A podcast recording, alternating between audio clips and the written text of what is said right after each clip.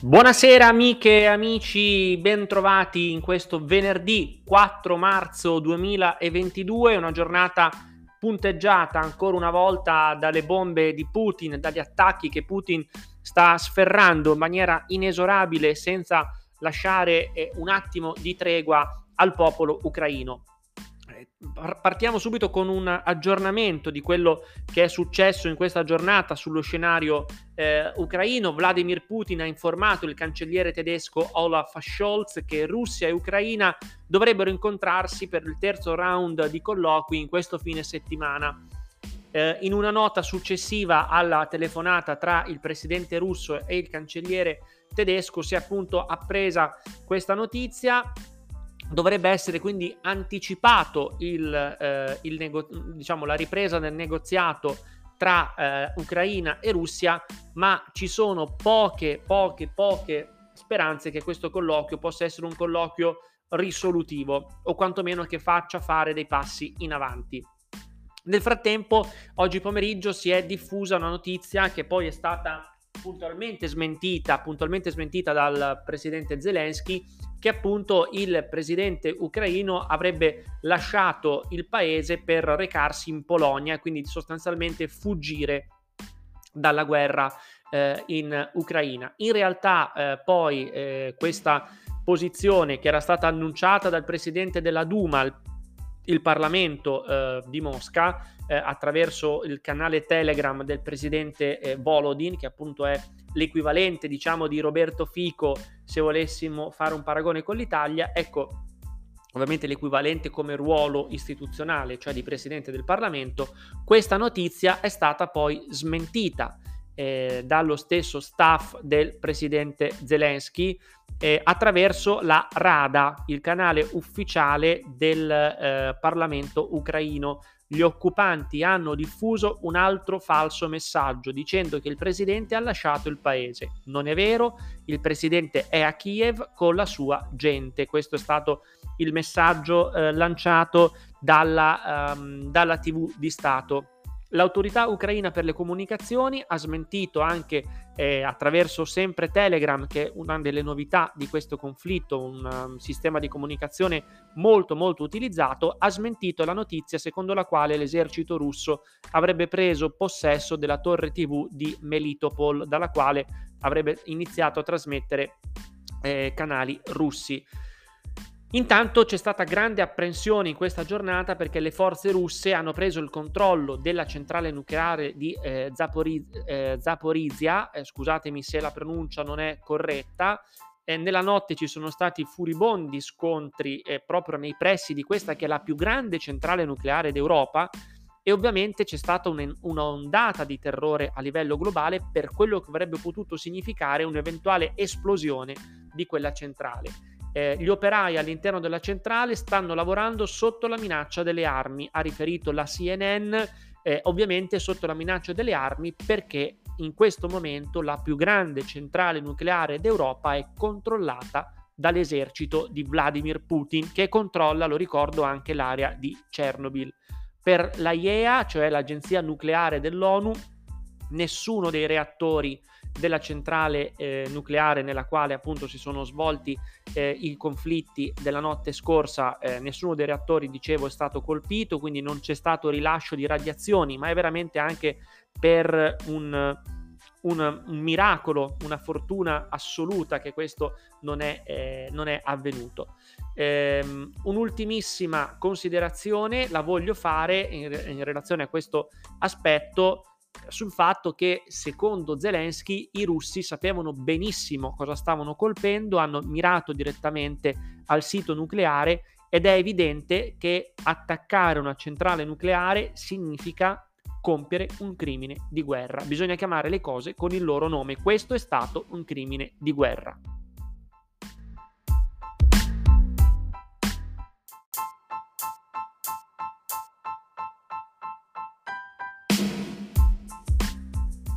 Intanto le istituzioni europee e occidentali continuano a organizzarsi, continuano a eh, far sentire forte la propria voce in un momento nel quale eh, davvero sembra quasi impossibile riuscire a individuare una forma di dialogo con il presidente Putin. Il Consiglio dei diritti umani delle Nazioni Unite ha deciso di istituire urgentemente una commissione d'inchiesta indipendente a seguito dell'aggressione russa contro l'Ucraina, le atrocità commesse non rimarranno impunite. È la promessa dell'alto rappresentante per la politica estera europea, il cosiddetto ministro degli esteri europeo, anche se purtroppo non essendoci una forte e coesa unità politica non possiamo parlare ancora di ministro degli esteri dell'Europa, però eh, Josep Borrell è certamente il più autorevole tra i politici della Commissione europea a poter parlare di politica estera.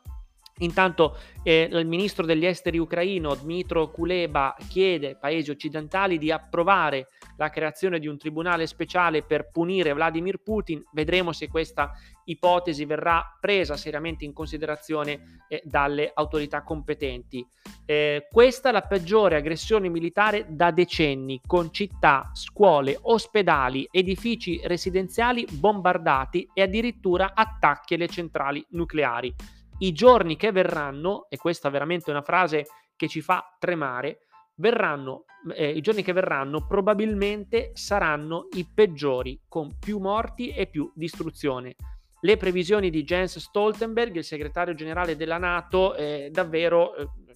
sono previsioni eh, che fanno venire la pelle d'oca. Eh, Stoltenberg oggi ha riunito i ministri degli esteri della Nato, ha incontrato anche il segretario di Stato americano Blinken, c'è stato un lungo colloquio, una lunga riflessione. C'è ovviamente anche ampio accordo sulla necessità di fare di più per sostenere Georgia, Bosnia e Moldavia, perché potrebbero essere a rischio, cioè potrebbero essere questi, Georgia, Bosnia e Moldavia, secondo la Nato, paesi esposti a ulteriori interventi eh, militari russi o a tentativi di sovvertire le istituzioni elette in questi paesi e potenzialmente anche di subire attacchi pesanti come quello subito dall'Ucraina, considerato il fatto che Georgia, Bosnia e Moldavia sono entità territoriali molto più piccolo, piccole e molto meno solide di quanto eh, non lo sia l'Ucraina. Quindi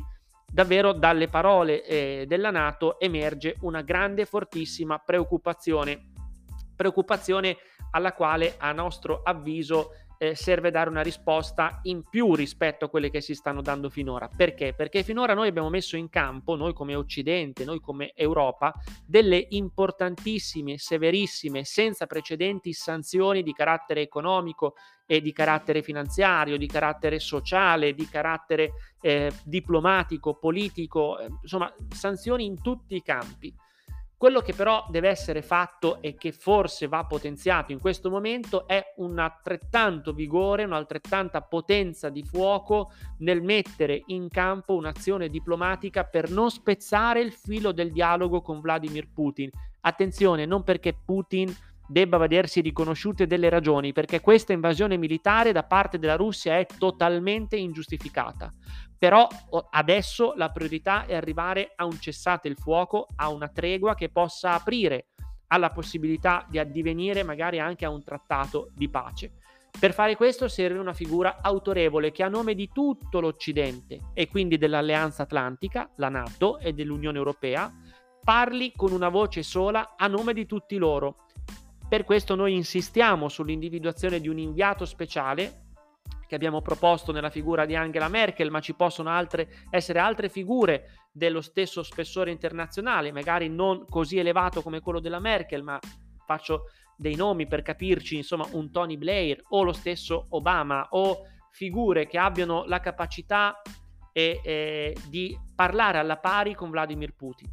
Eh, ho citato due nomi, tre nomi, Blair, Obama, Merkel, non perché debba essere per forza uno di questi, ma perché deve essere individuata una figura che abbia questo standing, questo spessore e questa credibilità per poter sperare di riuscire a dialogare alla pari con Putin e portarlo su una strada diversa da quella dell'aggressione militare così feroce come quella che sta compiendo. Nel frattempo, attenzione, questo è un altro aspetto molto importante, non bisogna venir meno a sostenere la lotta armata, la resistenza armata che il popolo ucraino sta portando avanti, perché se noi non avessimo sostenuto l'Ucraina nello sforzo militare, oggi l'Ucraina sarebbe già diventata uno Stato filorusso, con un governo fantoccio controllato da Putin e probabilmente il presidente Zelensky o sarebbe in esilio o sarebbe morto.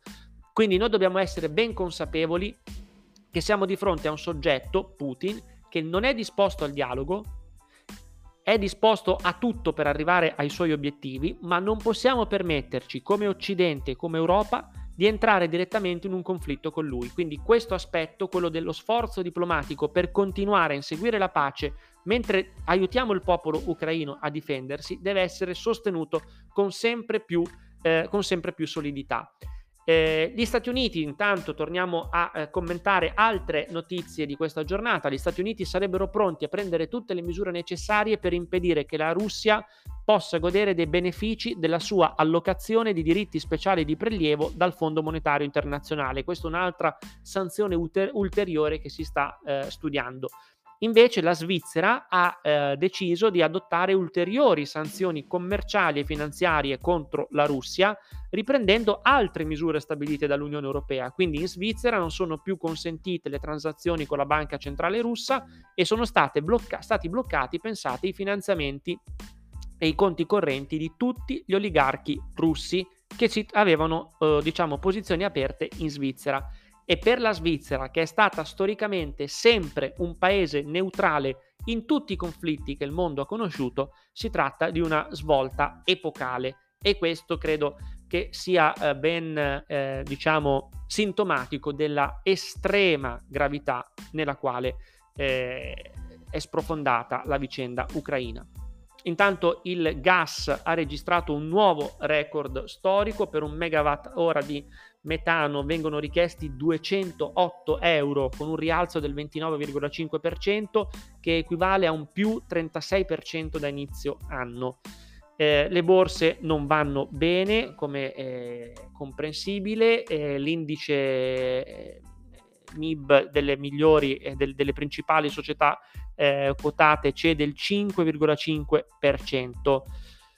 c'è tutta una tempesta attorno a Team che però è dovuta a ragioni aziendali e di mercato, non certo a questa eh, vicenda eh, ucraina che pure ovviamente si fa sentire il suo peso su molte altre attività. Apriamo eh, su altri temi, esuliamo per un attimo dalla guerra ucraina Basta con i volti disperati dei bambini in televisione, sui giornali, sui social network. Evitiamo di portare almeno i più piccoli in guerra una seconda volta nella dimensione digitale. Queste parole sono le parole del garante per la protezione dei dati personali che si è rivolto direttamente ai mezzi di informazione e alle grandi piattaforme eh, social e a ciascun utente dei social ha chiesto di essere richiamato pur nell'indispensabile lavoro di testimonianza dei tragici effetti della guerra ad una maggior tutela dei minori. Questo aspetto dell'impatto della guerra sui minori, anche sui minori che non sono per fortuna in questo momento in Ucraina, ma che vedono le immagini drammatiche che arrivano dall'Ucraina, questo è un aspetto che va considerato, valutato con grande attenzione, perché siamo davvero in una fase eh, di eh, enorme sensibilità da parte dei nostri figli e nipoti. Anche a me personalmente capita eh, di ricevere domande che mi lasciano eh, interdetto, che mi sorprendono da parte di mio figlio Pietro che ha 4 anni e che vive tutto questo cancan mediatico spesso con eh, ovviamente disorientamento e chiedendo legittimamente ai genitori che cosa sta succedendo. Chiudiamo con l'ultima notizia di questa giornata, la consueta parentesi sulla pandemia, 38.000 i nuovi casi Covid registrati oggi, eh, continuano i miglioramenti eh, dei dati che eh, insomma fanno ben sperare che in corrispondenza con la fine dello stato di emergenza che verrà superato dal 31 marzo si possa anche eh, vedere come più vicina la fine del tunnel di questa terribile pandemia. Continuano a diminuire le degenze in ogni area, i posti letto occupati nei reparti Covid ordinari sono 302, 302 in meno, scusate, ieri erano calati di altri 355, quindi siamo sotto i 9300 ricoverati nei reparti ordinari. In terapia intensiva continua il calo, altri 29 ricoveri in meno e il totale dei malati più gravi ricoverati in terapia intensiva è di 625, quindi continua a diminuire la pressione sugli ospedali. Questo è un fatto molto positivo che ci fa ben sperare, ma ovviamente non possiamo che continuare a vivere con grande apprensione questa fase del nostro paese e del nostro continente per i venti di guerra che soffiano in Europa e che purtroppo vedono una guerra guerreggiata proprio dentro il nostro continente in Ucraina per mano dell'aggressione terribile dalla, della Russia di Vladimir Putin ai danni del popolo ucraino. Continueremo a seguire questi fatti, questo è l'ultimo appuntamento di questa settimana per Di Maio, quello giusto, il nostro podcast e la nostra programmazione radiofonica tornerà lunedì prossimo 7, eh, lunedì prossimo 7 marzo. Eh, nel frattempo io vi saluto, vi auguro un buon fine settimana e una buona serata a tutti voi. Ciao!